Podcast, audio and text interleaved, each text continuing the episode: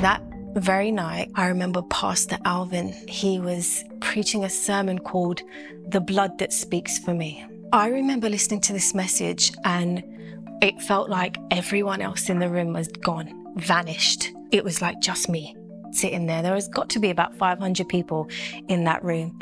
And as he finished at the end, I remember I'd never seen a worship team before, but I just remember crying a river as what felt like a love blanket fell on my brokenness. And I remember Pastor Alvin really intently looking at me, and I was at the back. I was thinking, oh no, please don't call me to the front.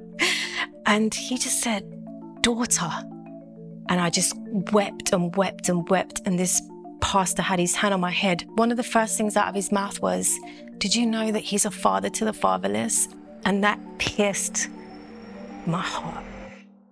Hi, so I'm Carrie Martin and I'm from South London and we're currently in Southwest London, um, United Kingdom. And Carrie, what is your testimony of Jesus? What has Jesus done in your life? So I was born into a one parent family um, in a very traumatic time for my family. My family had just uh, gone through a trauma where my grandfather had committed suicide. And this was just two months before I was born. So it was an extremely dark and lonely time for my family. And from what they tell me, I was a gift um, that they could pour into. So even though I was small and unaware of these things, I know that I was traumatized from the womb because my mom was still pregnant with me when she discovered that her father had taken his life. So it was a time of great tragedy and darkness for my family. I, I, learned that in my sort of later teenage years. And this was a real eye opener for me because being an only child and only having one parent, I then saw the depression and the struggles that my mom would go through because of her trauma that was undealt with. And though she didn't medicate with drugs or anything like that, she was extremely angry and the, though she loved me with all of her heart, I could see such an anger resting on my mother. And I, I often wondered why there was no dad around. And until this very day, I've never had a question answered about who my biological father is. I've just always been told not to ask. And so that was really rough growing up uh, seeing my friends at school with their two parents, and it just made me wonder. But I, I just, I just had like an indwelling feeling that it was not a subject that I was to touch on. So I felt extremely orphan spirited, I would say, from a young age, not having any siblings. My mom was extremely protective over me to the point where it was a problem. I was growing up, I was not allowed to go outside, play out with friends. I wasn't allowed to, as a teenager, go to friends' houses. And that was extremely isolating for me. I would often read, and music became such a, a, a release for me in those times. Then, throughout my teenage years, I really began to gravitate towards the rap music scene. And this in, in you know, in a few years from me listening to sort of Tupac and Biggie Smalls, I was smoking weed with friends bunking off of school. And this led me down a road where I felt so different from everybody else.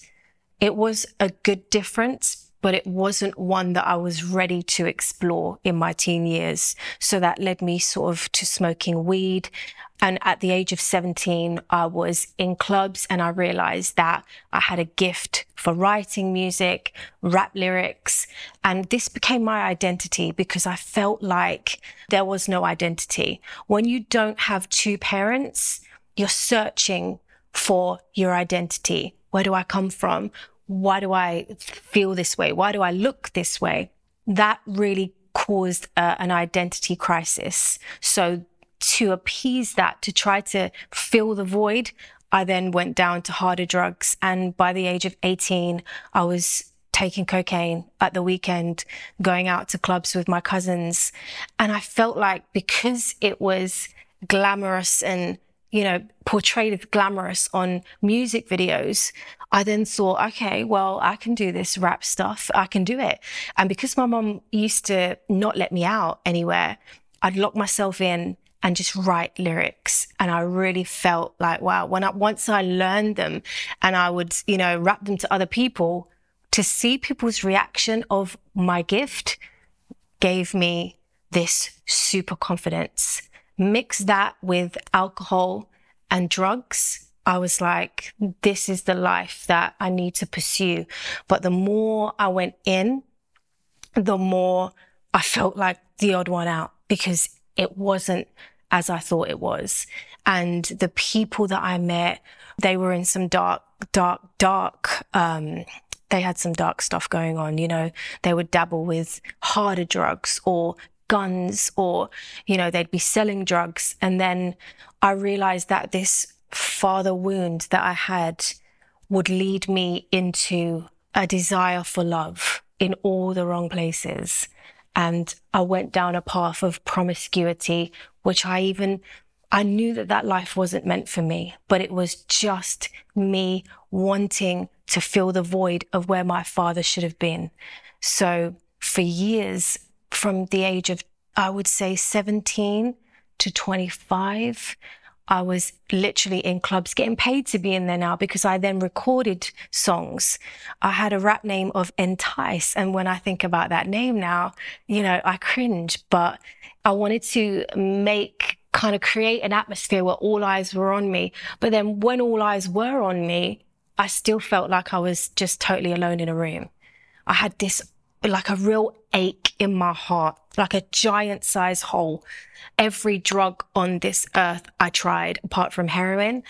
And it, there was a time when I got so high, I got sober because I was, I, I was just completely, you know, and then depression set in and then I felt suicidal and I could see that this, this kind of cycle of depression in my family trying to come on me to the point where I felt like, why on earth am I here? If life is this painful, my mom didn't have a, a lot of money. We were going to lose our home. So then I got into small crimes with the guys from the music scene that I was kind of rolling along with. A lot of those were rappers. Some of it was pretty serious, you know. We were at one point printing fake notes and that's money fraud. And I'm thinking like, wow, how did I get here? But the desperation to try to keep my mum afloat or to just help her out with the rent we were going to get evicted. It was like everywhere I turned, there was no break there was never a breakthrough. It was always hardship and sadness. And at the age of 21, my mum made an attempt on her own life. And she shot herself in my room and barricaded herself in with the wardrobes and the drawers. And I, I remember being in a, a supermarket at the time, and I got this sudden feeling of something is very wrong at home. So I dropped everything and I ran back home where I, my aunt was there and I said, you know, where's mum? And she said, oh, she's just gone to bed. It's the middle of the afternoon. And when I went there, I realized that the door was locked and she had taken every single pill in the house, but it didn't, it didn't do anything, thankfully. And she was taken away to be sectioned. Uh, at the same time, the guy that I was dating had a drug induced psychosis and he was sectioned two days later. That was on my 21st birthday. So I spent my 21st birthday in my mom's apartment and then the lights went out because we didn't pay the bill. And then the, the, the gas ran out. So we didn't have any heating and my birthday's in January. So that 21st birthday I spent alone in a dark, cold apartment by myself. And that was probably one of the, the occasions where I thought to myself, what is the point of this life? No wonder my grandfather did what he did. I was that rock bottom and I was so, there was no friends that were really, you know, close enough to walk me through. It was just, I'm going to get high. I'm going to go out. I'm going to get some Jack Daniels. I'm going to go get some Coke. And I couldn't believe where I'd ended up at 21, 22, 23. I couldn't believe that this was my life at that point. I was literally rock bottom. And at this point, Carrie, are you hearing anything about God? Is anybody telling you about like what are your thoughts about God throughout this mess? Or were you just kind of living and not even really thinking about uh, Jesus and Christianity and all of that stuff? Mm. It's funny. Well, I used to always find myself putting God in my rap lyrics because I was like, there's got to be a heaven, heaven above where this, this love that is the desire to love people. Where does it come from? Because I knew that I didn't want to just be in someone else's bed, you know, one month to the next. I hated that. That is not what I was looking for. I just wanted to love people and to be loved. So I often would write about heaven and God in my lyrics.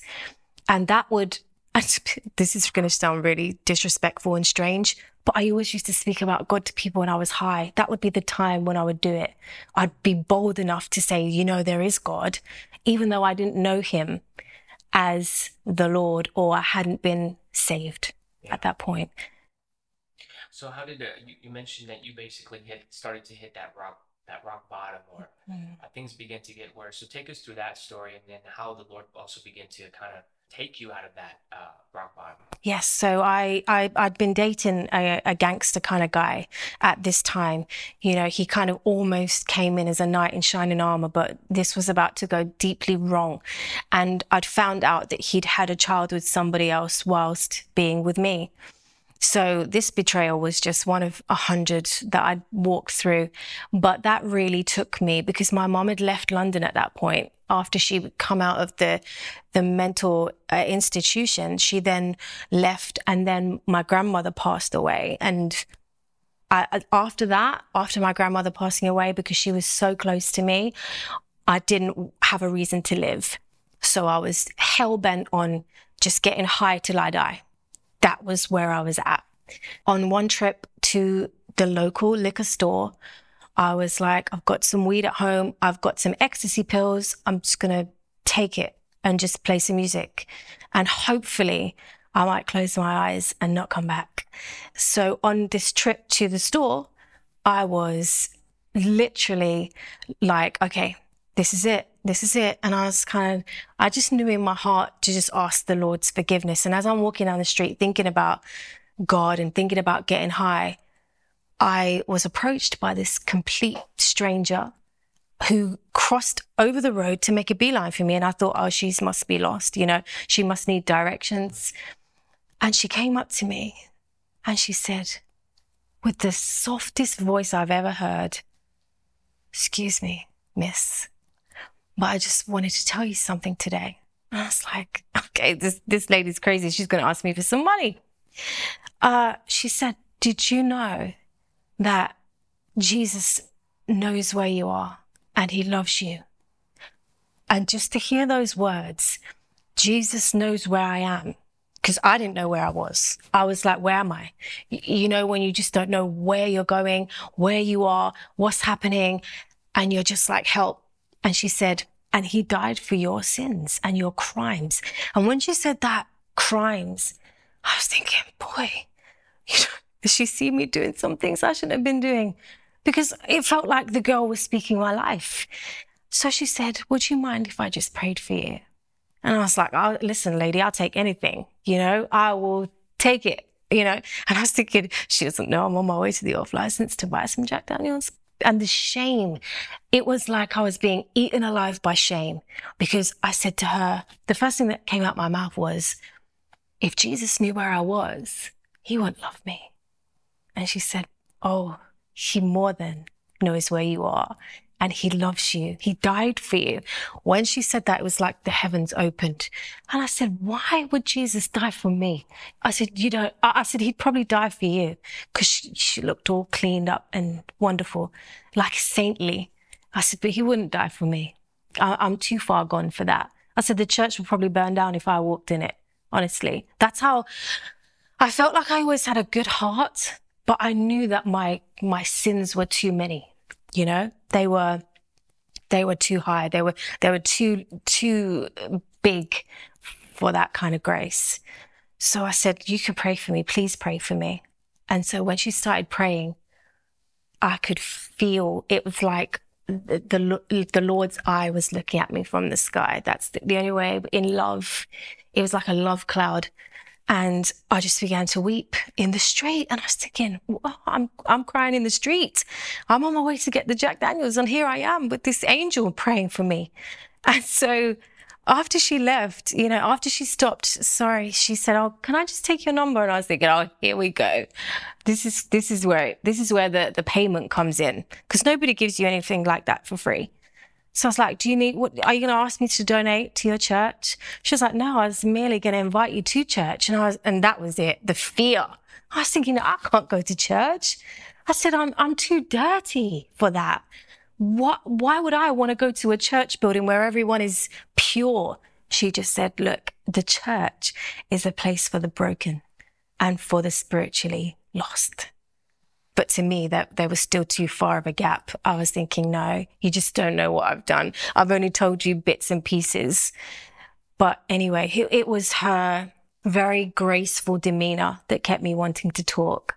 Uh, and so I gave her my number and I still made a beeline to the liquor store at that point, where I did get extremely drunk and ended up breaking a mirror and cutting my arm with pieces of the mirror because it was like there was two roads, but I wasn't ready to walk down that road.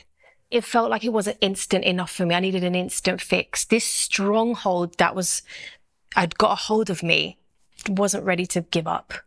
And I wasn't ready to surrender at that point. So I, I got very, very, I think I ended up in A&E that night because I was so, I think I had alcohol poisoning or some point and I knew that this is going to get worse. It was like God was pushing me into a corner, but a corner of, okay, I'm telling you to come my way, just let go. But I couldn't. Carrie, take us through that process, right? Of, of how did God bring you to that surrender, to that surrender moment where you were able to uh, completely let go and allow Him to do the work that He needed to do? How did that happen?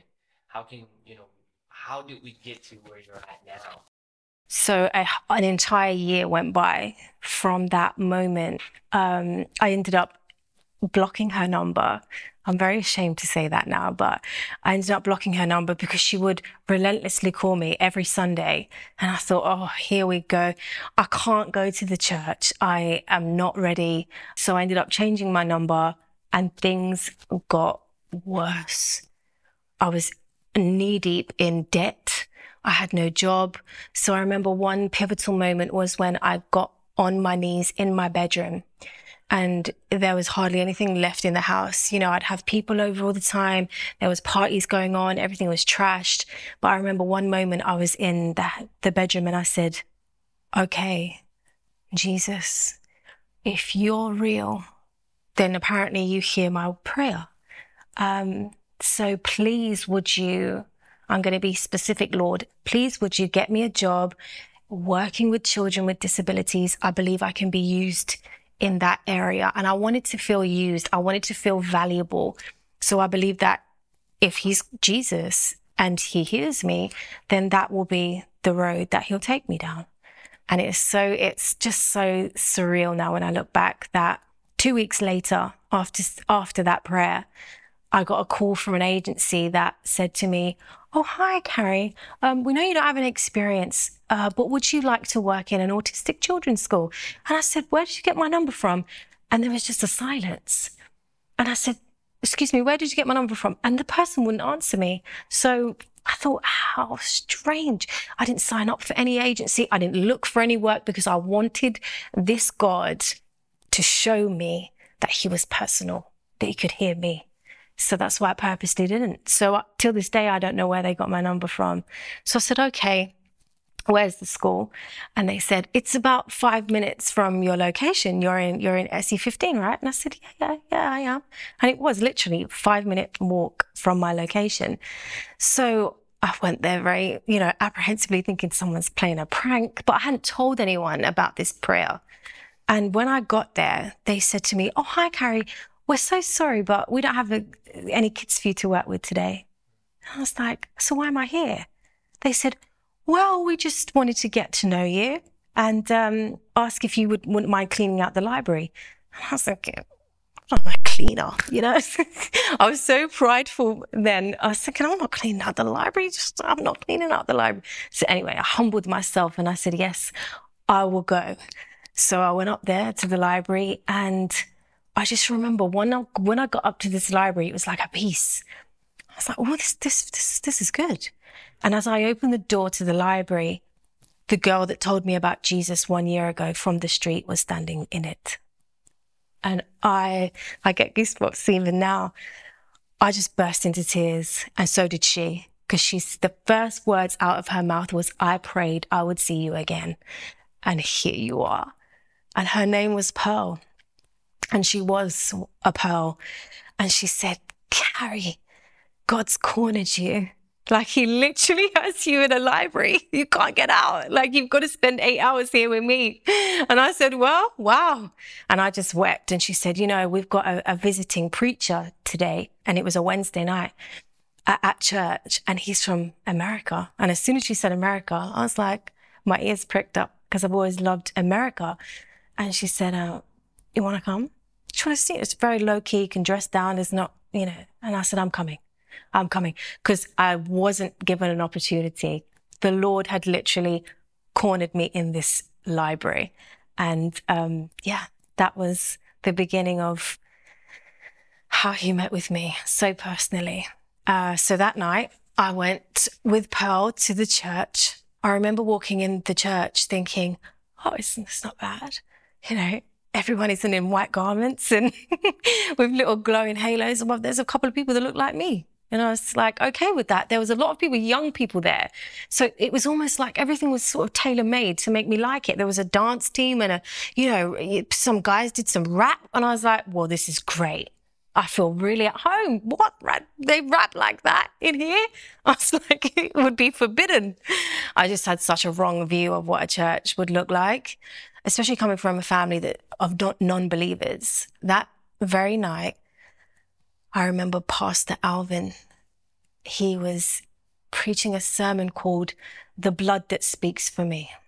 It was speaking about how the love blood of Jesus could speak a better word about who I was once he'd redeemed me.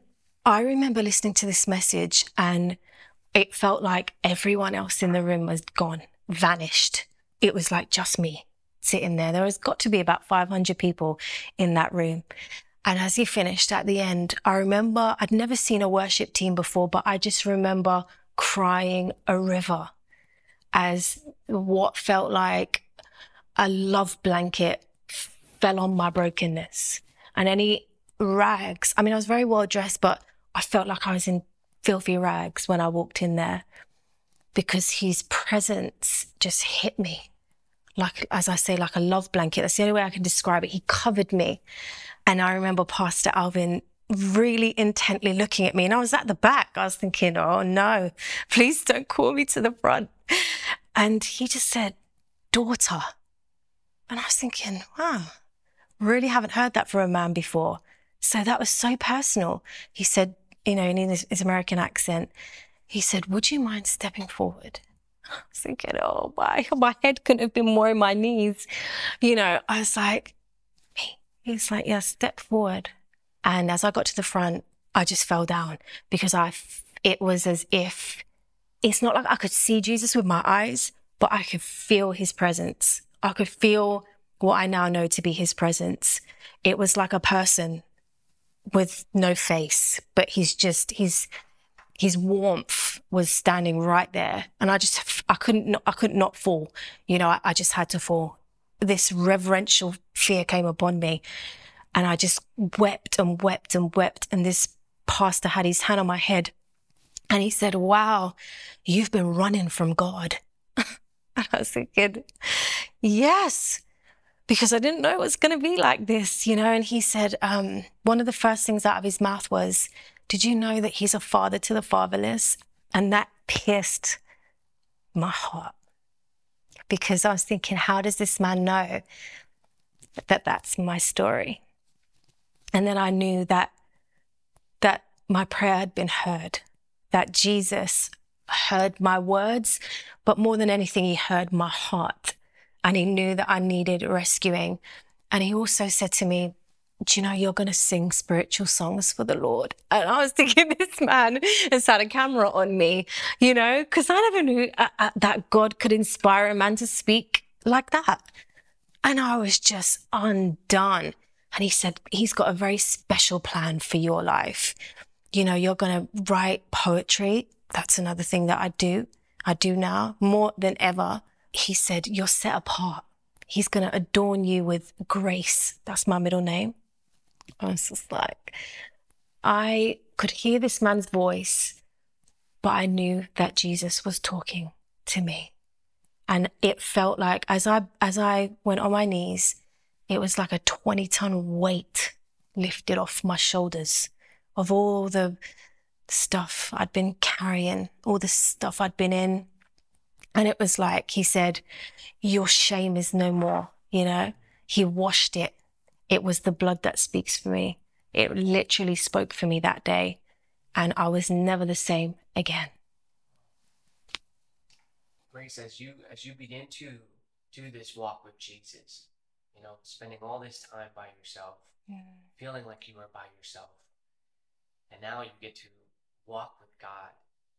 How do you begin to transform your life? How do you begin to even heal those wounds from the past and mm. things that you believed uh, about yourself before? How, how did he do that? Can you just tell us a little bit about your life after encountering the presence of Jesus? Yes immediately I was I was bought a Bible and that is where the different layers of healing would come through reading it every day. One of the things that I was taught from a very early rebirth, born again, was prayer and read your word. Let it be like breathing to you now because you're not just a fleshly being, you're a spiritual being more than. So I really began to be healed from reading the Bible every day and really hanging out with those who had walked a little bit longer with Jesus. I was so on fire for the Lord. I was so excited about this miracle. I then went on a mission trip uh, six months after I gave my life to the Lord to Jamaica. And so it was like in the beginning, it was like a tug of war. I had to shut off my friends quickly. I had to stop going to the places quickly for me because it was such a, a, huge tug of war. Like I was being pulled in two directions. I had to just cut off and isolate. What was their reaction to that as, as they're seeing this dramatic change in your life? Extreme offense. I think they thought that I had been brainwashed how could you want to hang out in, with us in the clubs and then go to church on a Sunday? My family thought I was in a cult. So they really reacted quite shocked, which is shocking. You know, one minute I'm smoking weed and I literally, I knew to talk to the Lord because he'd spoken so personally to me. I knew that communicating even my struggles with him was so important because he'd seen and I know that he'd seen everything I'd done and he offered me that love. I knew that I could talk to him about anything very quickly into my journey. So I, would ask him. I said, I can't do, have these habits and walk with you. I knew that. So I'd ask him to just you know, give me a pain or something every time I tried to smoke. And he did exactly that. I'd get a pain in my forehead every time I smoked, tried to smoke a cigarette. And it just dropped off. It literally just dropped off immediately almost. But when when I was attempting to go back to the old life, I found that there was no enjoyment in any of those things anymore. So cutting people off, it was extremely scary because you have to kind of relearn how to live. So that was really um, isolating in the first few months. I didn't know if I was coming or going. So having and, and also, I, I also didn't feel cleaned up enough to hang with the Christian girls who had been saved a lot longer, who'd come from Christian backgrounds. My mum smoked 20 a day. She still does now. So I'd often have smoke on my clothes and they'd say to me, it was almost, um, I found it to be a little bit condemning because I wasn't getting delivered maybe as certain other people were. That is why it's so important to go at the Lord's pace and to just really ask Him into your struggles rather than trying to deal with it by yourself. Yeah, so you went on this mission trip and, and now he's surrounding you with new people. Tell us a little bit about that, about what he began to do to kind of take you through this walk. He met with me in such a profound way when I got to the Caribbean. I'd always known that I was meant to travel. I just didn't know it would be with such an awesome message and to share my miracle. It's like the Lord gave me a purpose. Everything that I didn't have before, identity, purpose. But the biggest test was in the Caribbean, they smoke a lot of weed. So I was like, you know, once I could smell, it was like I was smelling it with a new nostrils though. Um, gracefully, the Lord just said, that's not for you anymore. And I didn't desire it anymore. The infilling of my heart had been so satisfying that I knew that those outward things could not satisfy me anymore.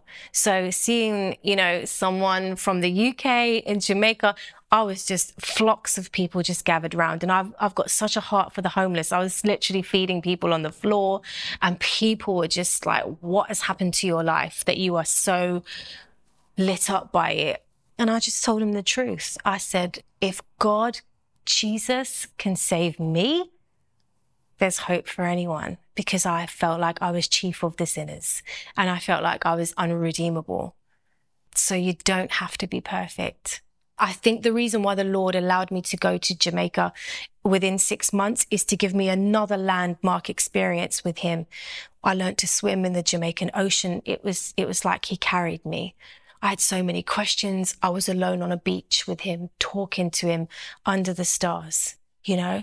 and it, it, he would baptize me with his Holy Spirit very often. And that is where I began to notice that I had a worship gift. And so I used my lyrics to glorify him. And that, that rapper became a singer. I couldn't sing before. I could sing a note when I was in the world. I could only rap what I thought the world wanted to hear. But as soon as I used this voice that he created to glorify him, it's like a gift opened up for him. And it just opened up more and more and more. And before I knew it, I was in the praise and worship team. I was thinking, this could be a headline, you know, club singer to worship team. It was like uh, unimaginable grace that he'd bestowed on me. And being in Jamaica, being able to share my gift with a whole different race of people was amazing. Just so amazing. And then he would constantly meet with me while I was there, just landmark moments of, you know, being in the, the ocean, talking to Jesus, knowing he was right there. Just divine.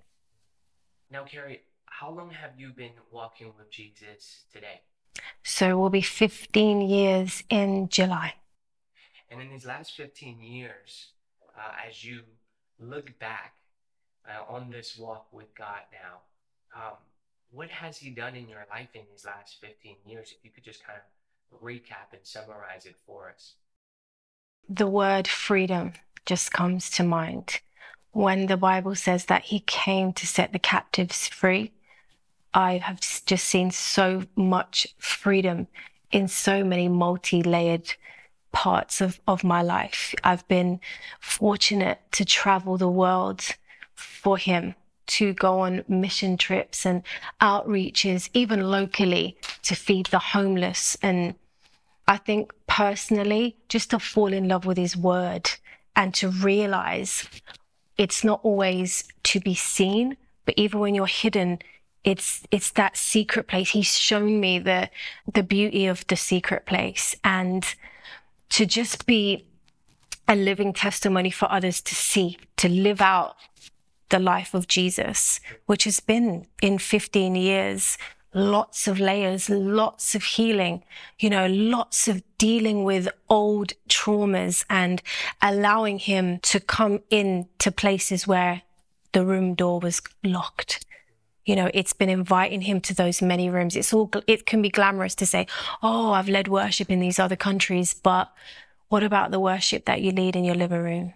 That's where it began for me because I knew I could not not worship the God who had come and set me free from those chains of slavery.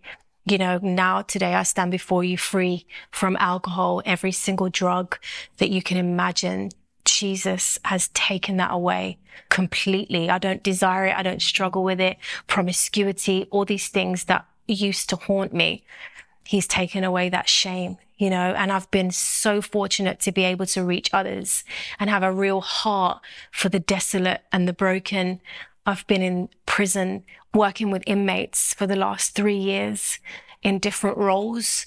But the Lord said it's an Esther mission where you won't be put in there as a minister, but you'll go in undercover. And that's where you'll share my love with those in the darkest, desolate places. And I just thank God for that.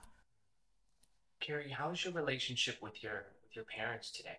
So that's another wonderful testimony. Um, in my earlier younger life, my mom seemed to display some racist kind of traits. So I went to the Lord just very early into my salvation and I said, Lord, if you could bring her a man that is loving, kind, gentle, and someone who's black, just to see if the Lord would answer me because she needed to be free from this racism. I, I can't stand racism, right? So now today I have a, a black stepdad. Um, my mom the prayer was answered in a way that could only have been God. When I tell you I've known God's sense of humor, it wasn't instant. It was about three years later. My mom's favorite football team is a racist football team, and he was the first black player to play for that team. Wow. And they met on Facebook. So I now have a very loving stepfather yeah. who will hopefully come to Christ, but he is, even in his not yet saved ways, he displays some characteristics that I've never seen in a man, you know, and he, I'm secure in the fact that not only is my mom very well loved, but there is someone that says, Hi, Papa's girl, how are you? And it's like the Lord has, has done that. He's brought in, but more than anything, the Lord has shown me that He's been my father all along. Mm. And I think knowing that truth has set me free over and over and over again because I no longer feel orphaned spirited. I no longer feel that I'm searching for that identity. Everything that I needed for my identity is in Christ. Amen. Carrie, who is Jesus to you?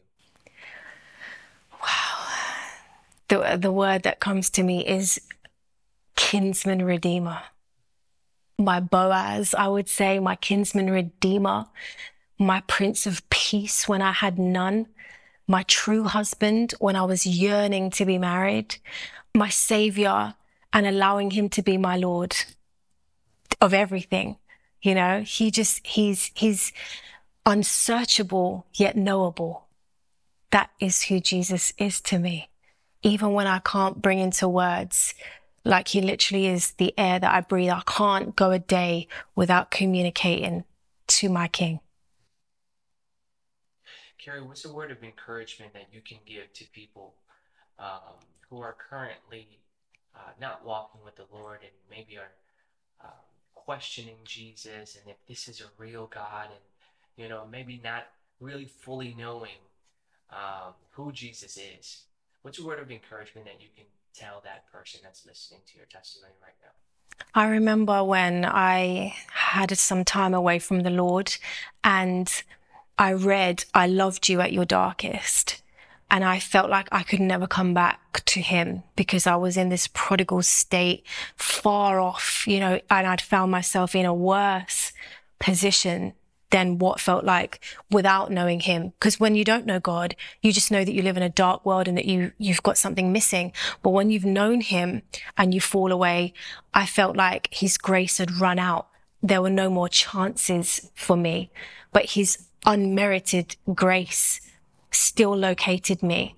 And so I would say, don't give up on God because he'll never give up on you. He relentlessly pursued me even when I was, I'd chosen to turn my back, he wouldn't leave me. His word says, I will never leave you. I will never forsake you. I can promise you that that is true because no matter how far I went, and I went real far for a season of two years, he there would be signs or words or scriptures or someone somewhere to tell me that he was looking for me again.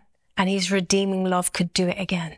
So you've never fallen too far. As long as you've got breath there's hope for you. Carrie, any last words for people who are watching your testimony right now? I would say just be vulnerable with Jesus. There is no part of you that is unredeemable. You could go, you could have gone to the depths of hell and beyond. Just really understand that he's bigger than what you feel. He's bigger than your last sin. He's bigger than your hope deferred because I struggled with that for many, many years, you know, and he wants to be your true father and he can really set you free. There's nothing that you may have been struggling with something for years on end, and I was, but as long as we run to the arms of our true father, he will always be there to receive you. There's, there's no, nothing that can separate you from his love. So just look for him, invite him in just say a prayer and say, Lord, I don't know how to come back to you or I don't know how to get to you. Show me. And He will.